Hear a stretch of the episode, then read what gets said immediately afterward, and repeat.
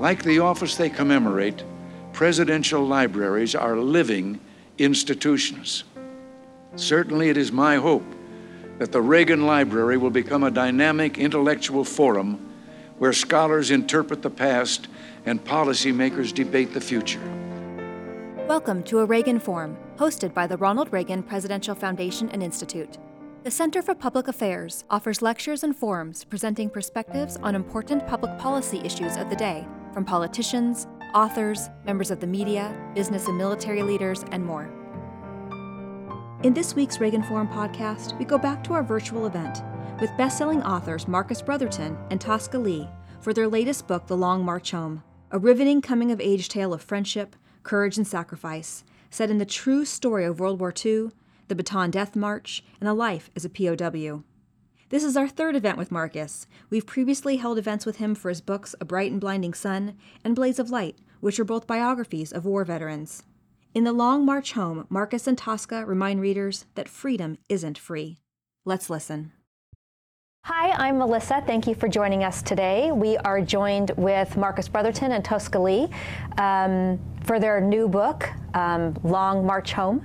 I have to start by saying I read a ton. And my favorite genre is historical fiction. And I actually read a lot of historical fiction that is World War II based, but happens to be more on the European side. So I was fascinated by the fact that this was more on the Pacific um, and really covered that side of the war, which I don't think a lot of historical fiction covers. So I guess my first question to either of you or both of you is what made you choose the Pacific for this, uh, for this story? We really wanted to see this side of the war uh, receive a spotlight as well. As you're saying, uh, the European theater uh, does receive more uh, press, I guess, uh, than than the Pacific side of things. And it's not a comparison. It's not sort of a uh, you know a fisticuff battle here between the two theaters. But we just wanted to make sure that the veterans who fought in the Pacific were honored in this way.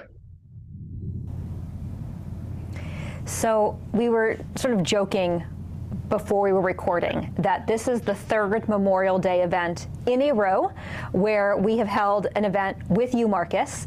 Um, so I guess I kind of have two questions in this one question. One, how the heck are you writing so fast that you're releasing a book every year?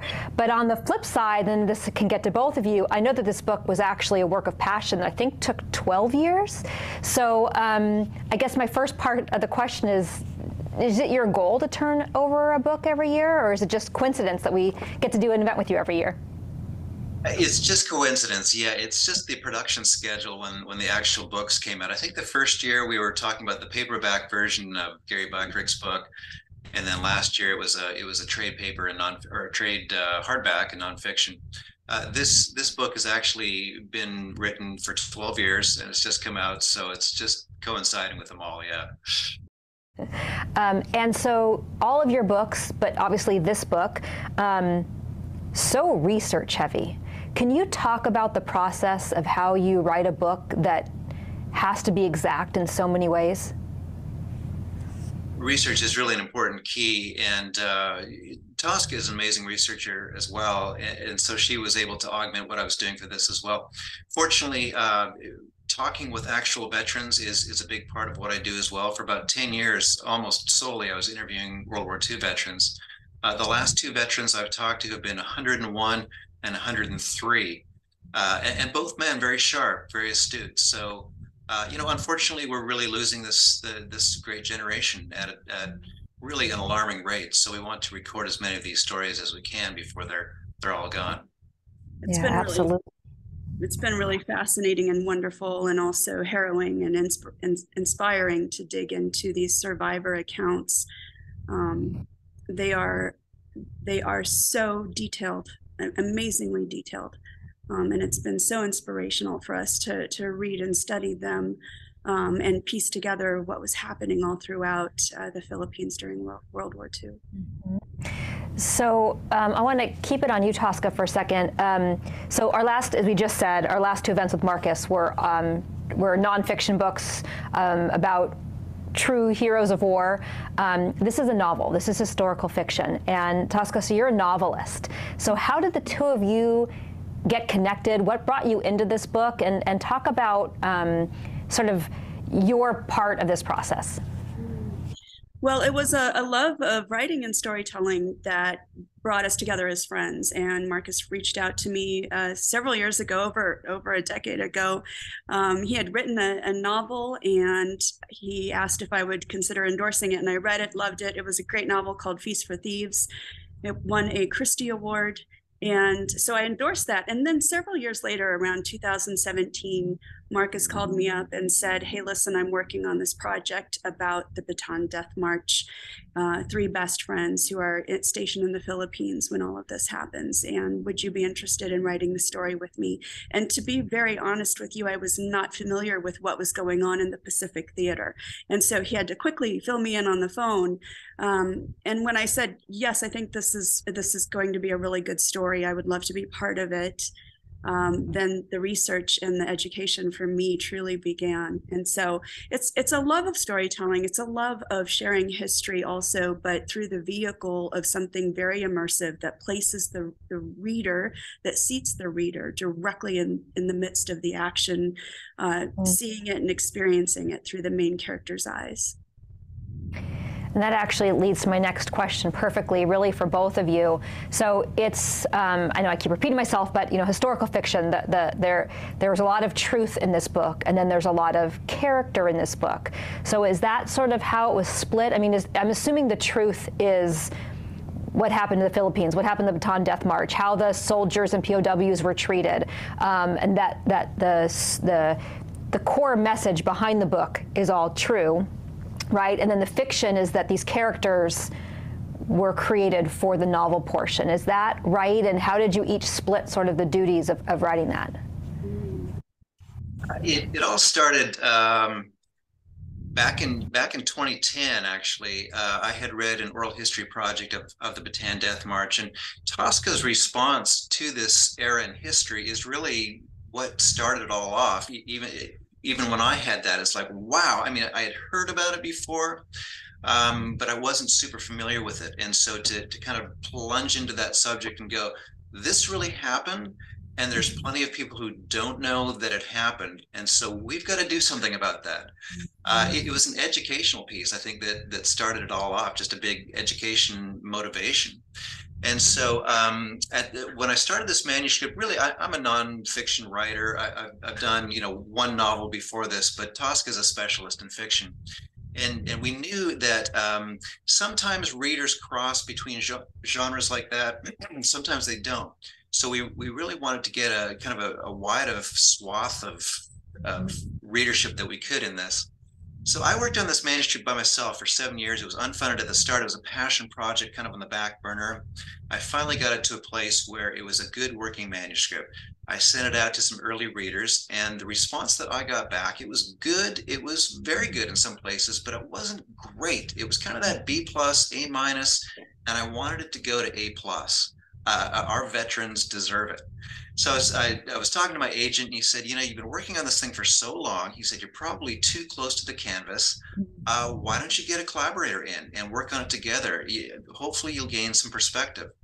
I had read a number of Tosca's books along the way, just as a, a sheer uh, joy. She's an excellent writer, and we'd known each other from from her endorsing that previous novel of mine. So I called her up and said, "Tosca, how'd you like to do something just incredible?"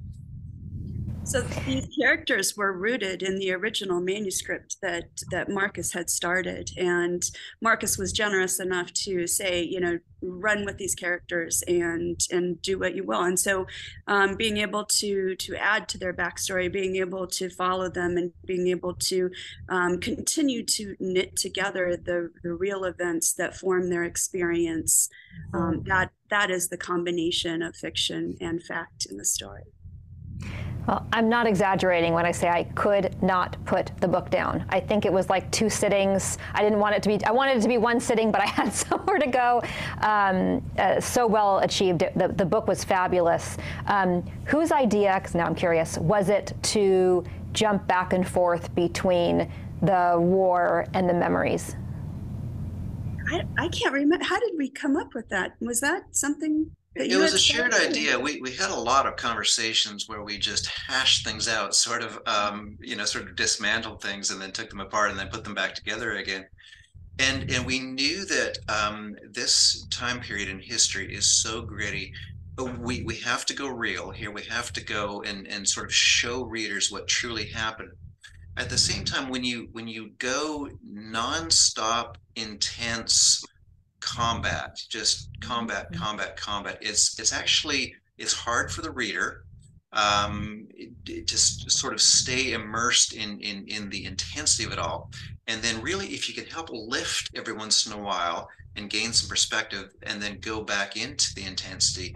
Uh, mm-hmm. the experience is more powerful. You, you, gain some perspective along the way, and then you can re-enter uh, the historical side of things again. So that's that was really the idea behind the the two timelines there we really wanted to also show uh, th- through their growing up how these three characters jimmy hank and billy who are not who are not related by blood how they became brothers through their shared experiences growing up together. So it's as it's a coming of age story as much as a war story.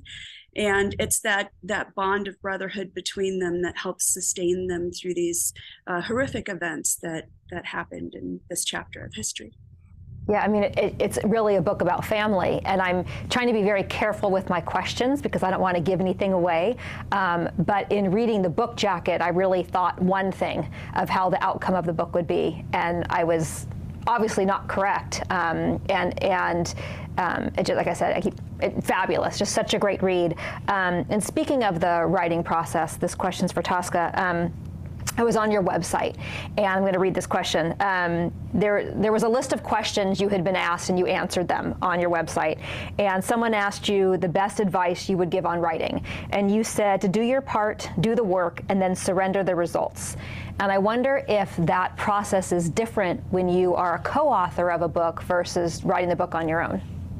I don't think so. Um, I think that it's really nice to have another another person there, another brain to bounce things off of, um, and it feels very much like a, a, safety net in some ways because you're not on your own. You're not second guessing yourself. But at the end of the day, and Marcus and I talk about this all the time, there comes a point when you've done everything you possibly can. You've you've we did so many um, edits. We did so many revisions, so many rewrites of this novel.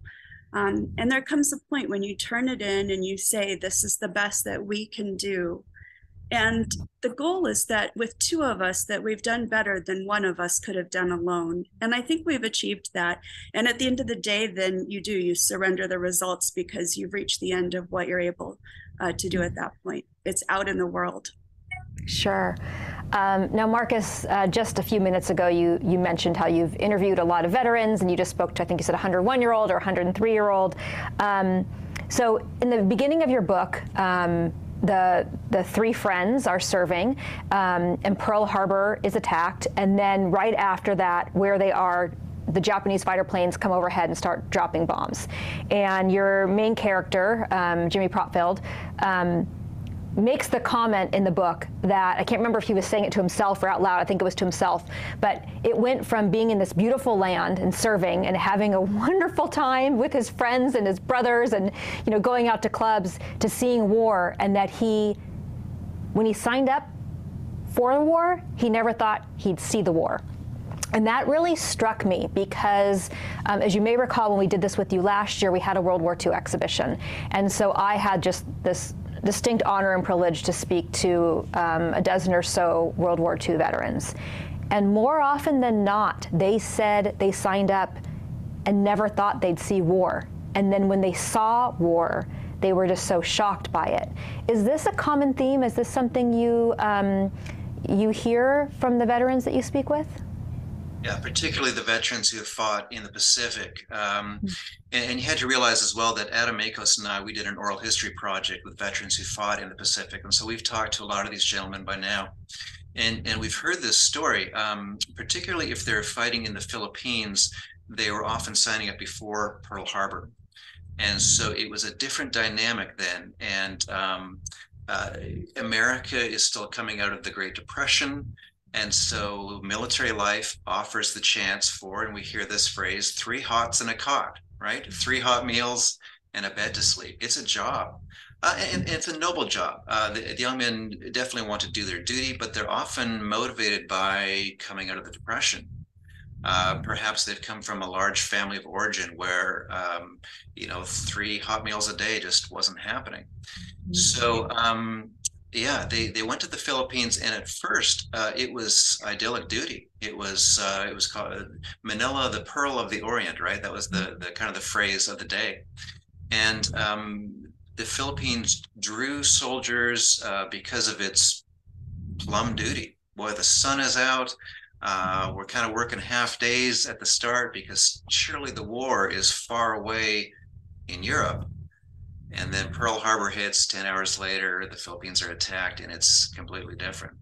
Mm-hmm. So, speaking of that, right? So, pre Pearl Harbor, it's almost a vacation and it's a job, but it's it's this experience of you know three hot meals and, and, and a place to sleep. Um, and then the war happens, and then the Bataan Death March happens. Now. Um, as I said earlier, a lot of the reading I do happens to be on the European side, but I still know about the Death March. I know how horrendous it was. But even knowing what I knew, reading those sections in your book were so hard to read. Um, how much of that, and probably your answer is all of it, but how much of that really was fact over fiction? All of it. Yeah. So, can you, so can you talk to our viewers um, and sort of give a um, overview of what your three main characters had to endure, so that they can under people can understand what really happened during that time?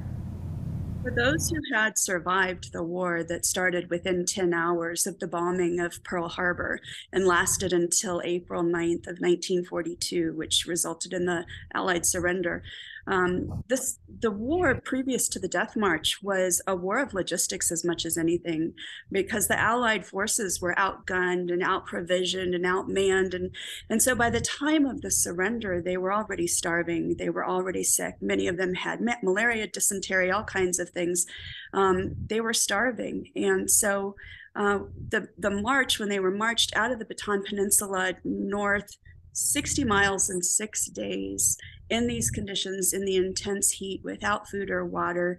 If you stop to relieve yourself, if you stop to help somebody, if you stop to try to get a drink of water, pick a mango, whatever it was, you would be bayoneted or shot or beheaded.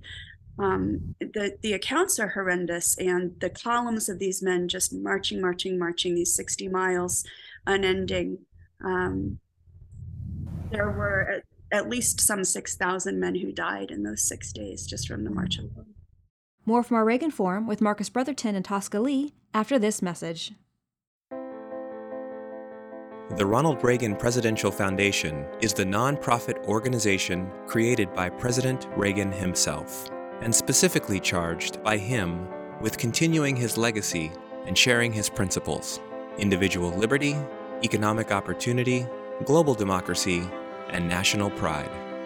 We must remain vigilant and work together to share these conservative principles with younger generations. Your role is critical to move our mission forward. Thank you for your continued support. Please visit reaganfoundation.org/give. That's reaganfoundation.org/give. Now back to our Reagan Forum with Marcus Brotherton and Tosca Lee post-war, um, once the Allies have won, what happened to the soldiers that were leading these marches, leading these camps? Um, did, were they jailed? Were they? Do, do you know? Uh, some some of them were. There were were trials, and uh, and, and some of the some of the high, highest ranking officials were it was really a system of indoctrination that we have to realize was so different from um, the the the West's worldview, even to use that term. Um, the concept of mercy was different. In in America, we have this Judeo-Christian uh, worldview where mercy is, oh yes, showing compassion for someone.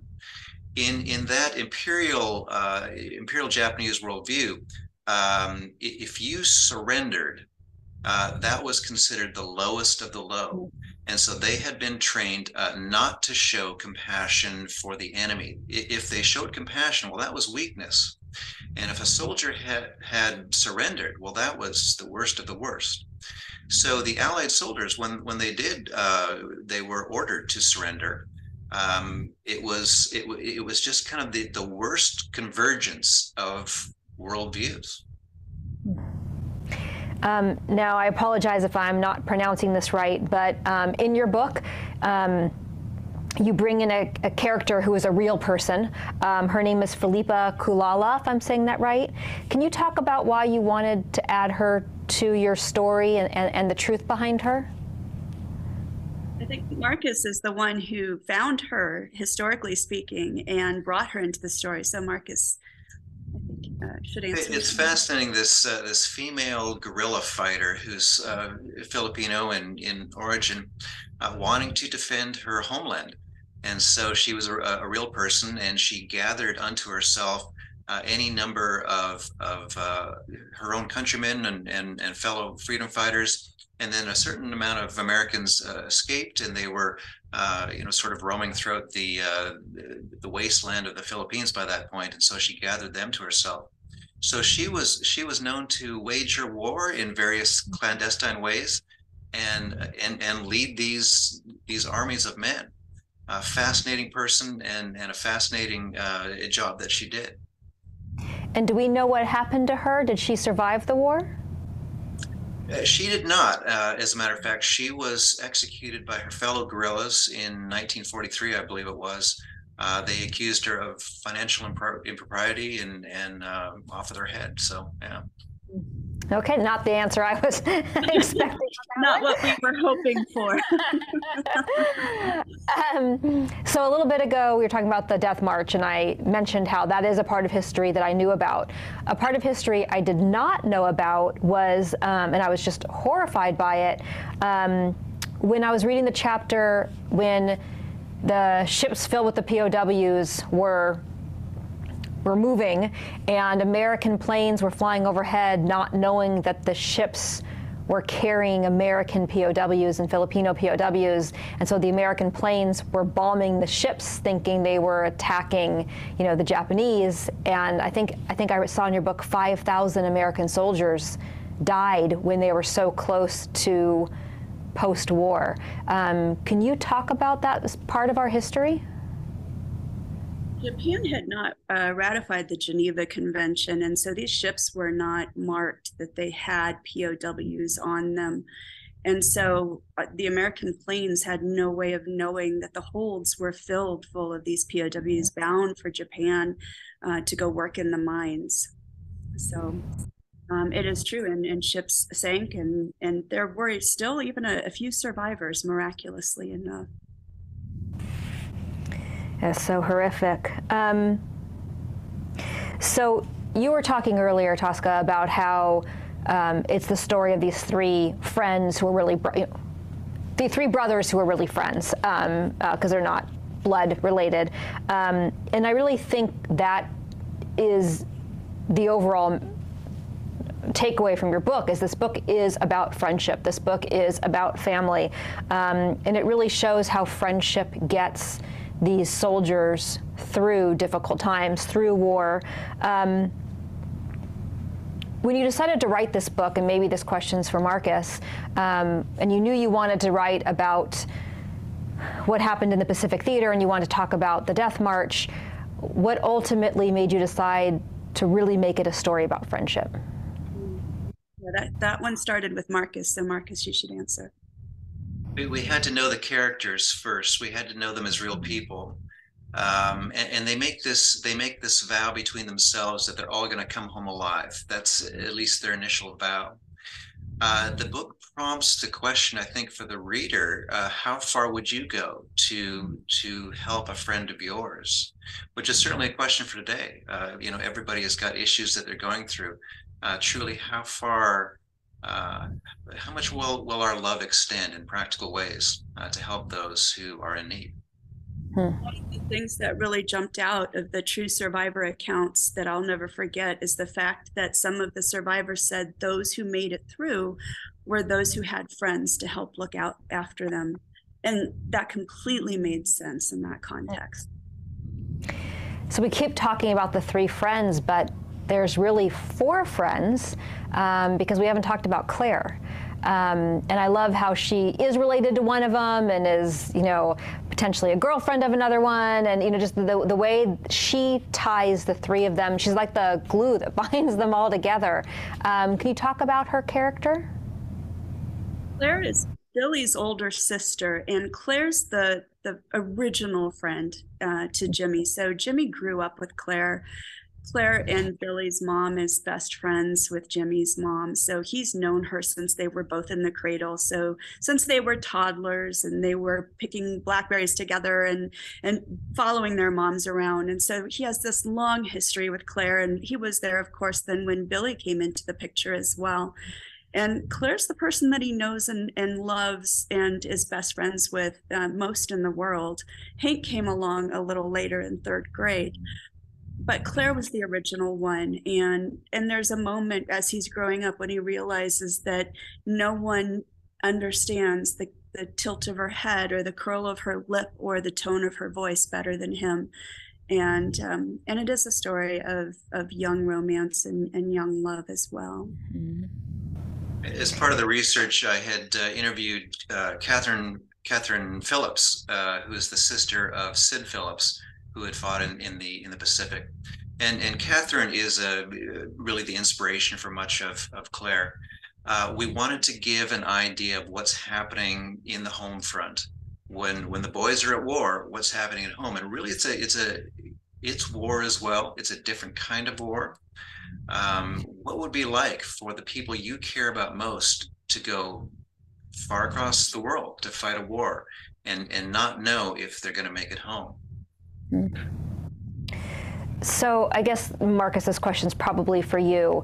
Um, because mainly or mostly your books are nonfiction i know you, we do have the, you have, you have the other novel we talked about but um, because your books are mainly true stories about war um, was it your intention to to use the novel version and to use a story about friendship to educate people about what happened in the Pacific Theater?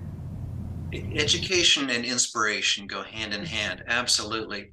And, and Tosca's response, even when I called her, was was exactly what I'm looking for. Um, how can it be that here we are in 2023 and yet so many people don't know about this period of history oh, we've got to do something about this.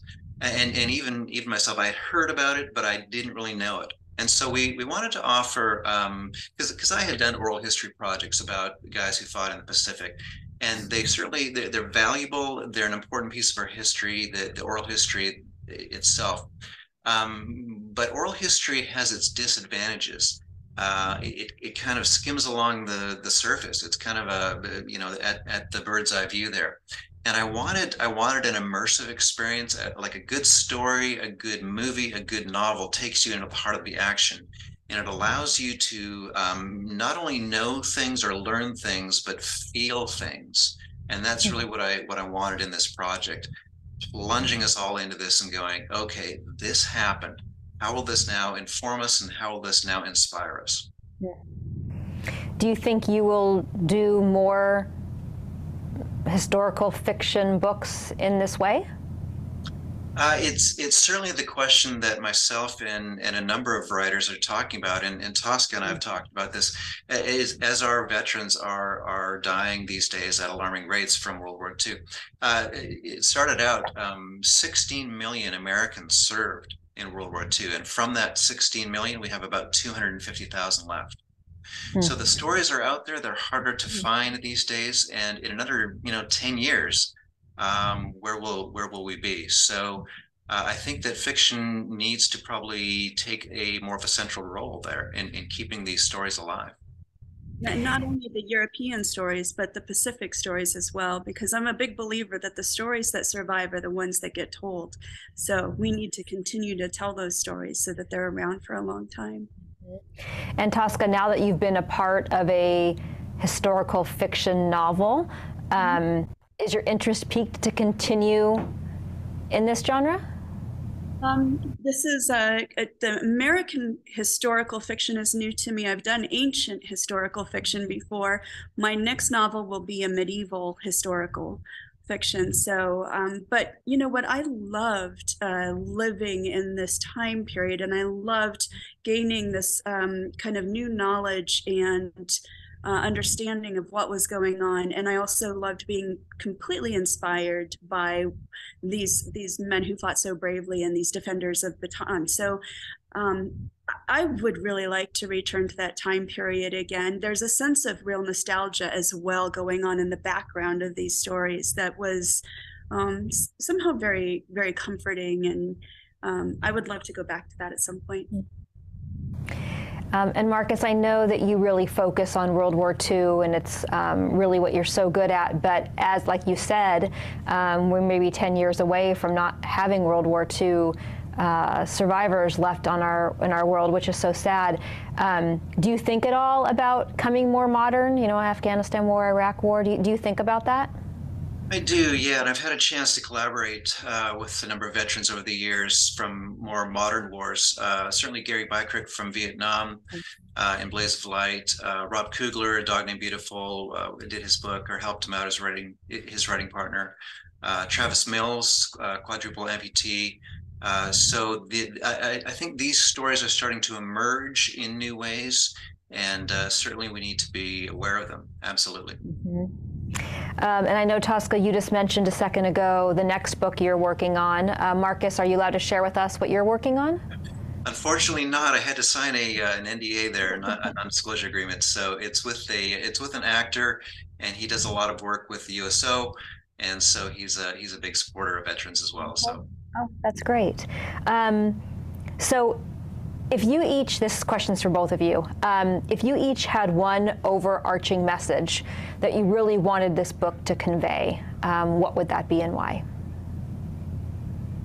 Just the um, the strength of the human spirit and the importance of absolute belief and conviction and what it is that you're fighting for, and the importance of of not only brotherhood, sisterhood, um, but sacrifice as well for your your fellow human. And just the fact that we are so capable of inspiring other people through all of these things. Um, and unfortunately, sometimes it isn't until we get in these most dire circumstances that we see uh, just how much we are capable of um, inspiring others. Hmm as we think about Memorial Day, even uh, we have to um, understand this poignant mandate that we all have that this is not simply another long weekend, uh, Memorial Day. What does it truly mean? And, and it really it gets to the heart of the matter that freedom is not free. I mean, we hear that a lot, but what does that truly mean?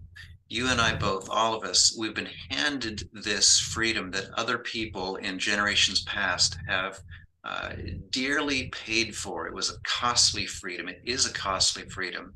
So when when we begin to understand uh, the, the high price that's been paid for us, uh, that that affects the way we live. I think we become people of gratitude, and uh, we also become people of purpose. It's like, yeah. Uh, I, I've really got to go now and do something important with my life, or do something purposeful with my life, to to to show gratitude for what has been given to me.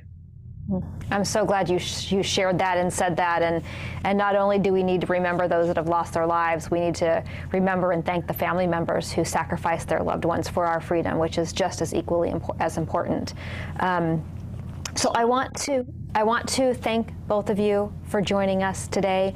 Um, I know I keep saying this, but I can't say it enough. Your book is just so great. I'm going to recommend it to everyone I possibly know.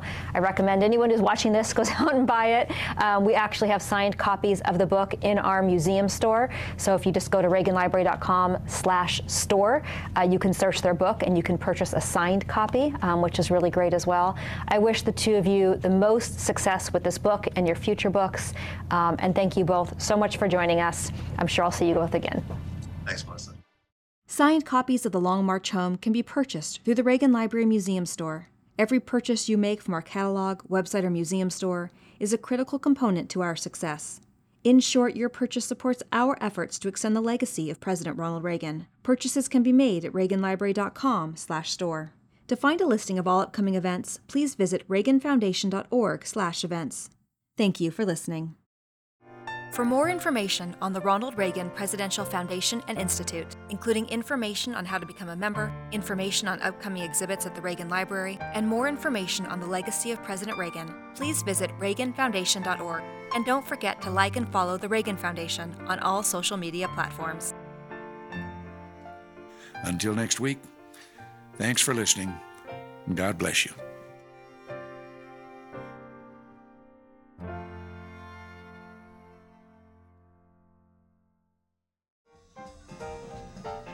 Don't forget to subscribe to A Reagan Forum podcast in your iTunes or Google Play stores and on other podcast platforms as they become available. New episodes of A Reagan Forum come out every Thursday. Like what you hear? Check out our Words to Live By podcast, featuring radio addresses and speeches Ronald Reagan delivered from the 1960s through the 1980s. New episodes drop every Tuesday. And don't forget to follow at Ronald Reagan on Facebook, at Ronald Reagan on Twitter, and Reagan Foundation on YouTube. Also, search for us on SoundCloud and Stitcher.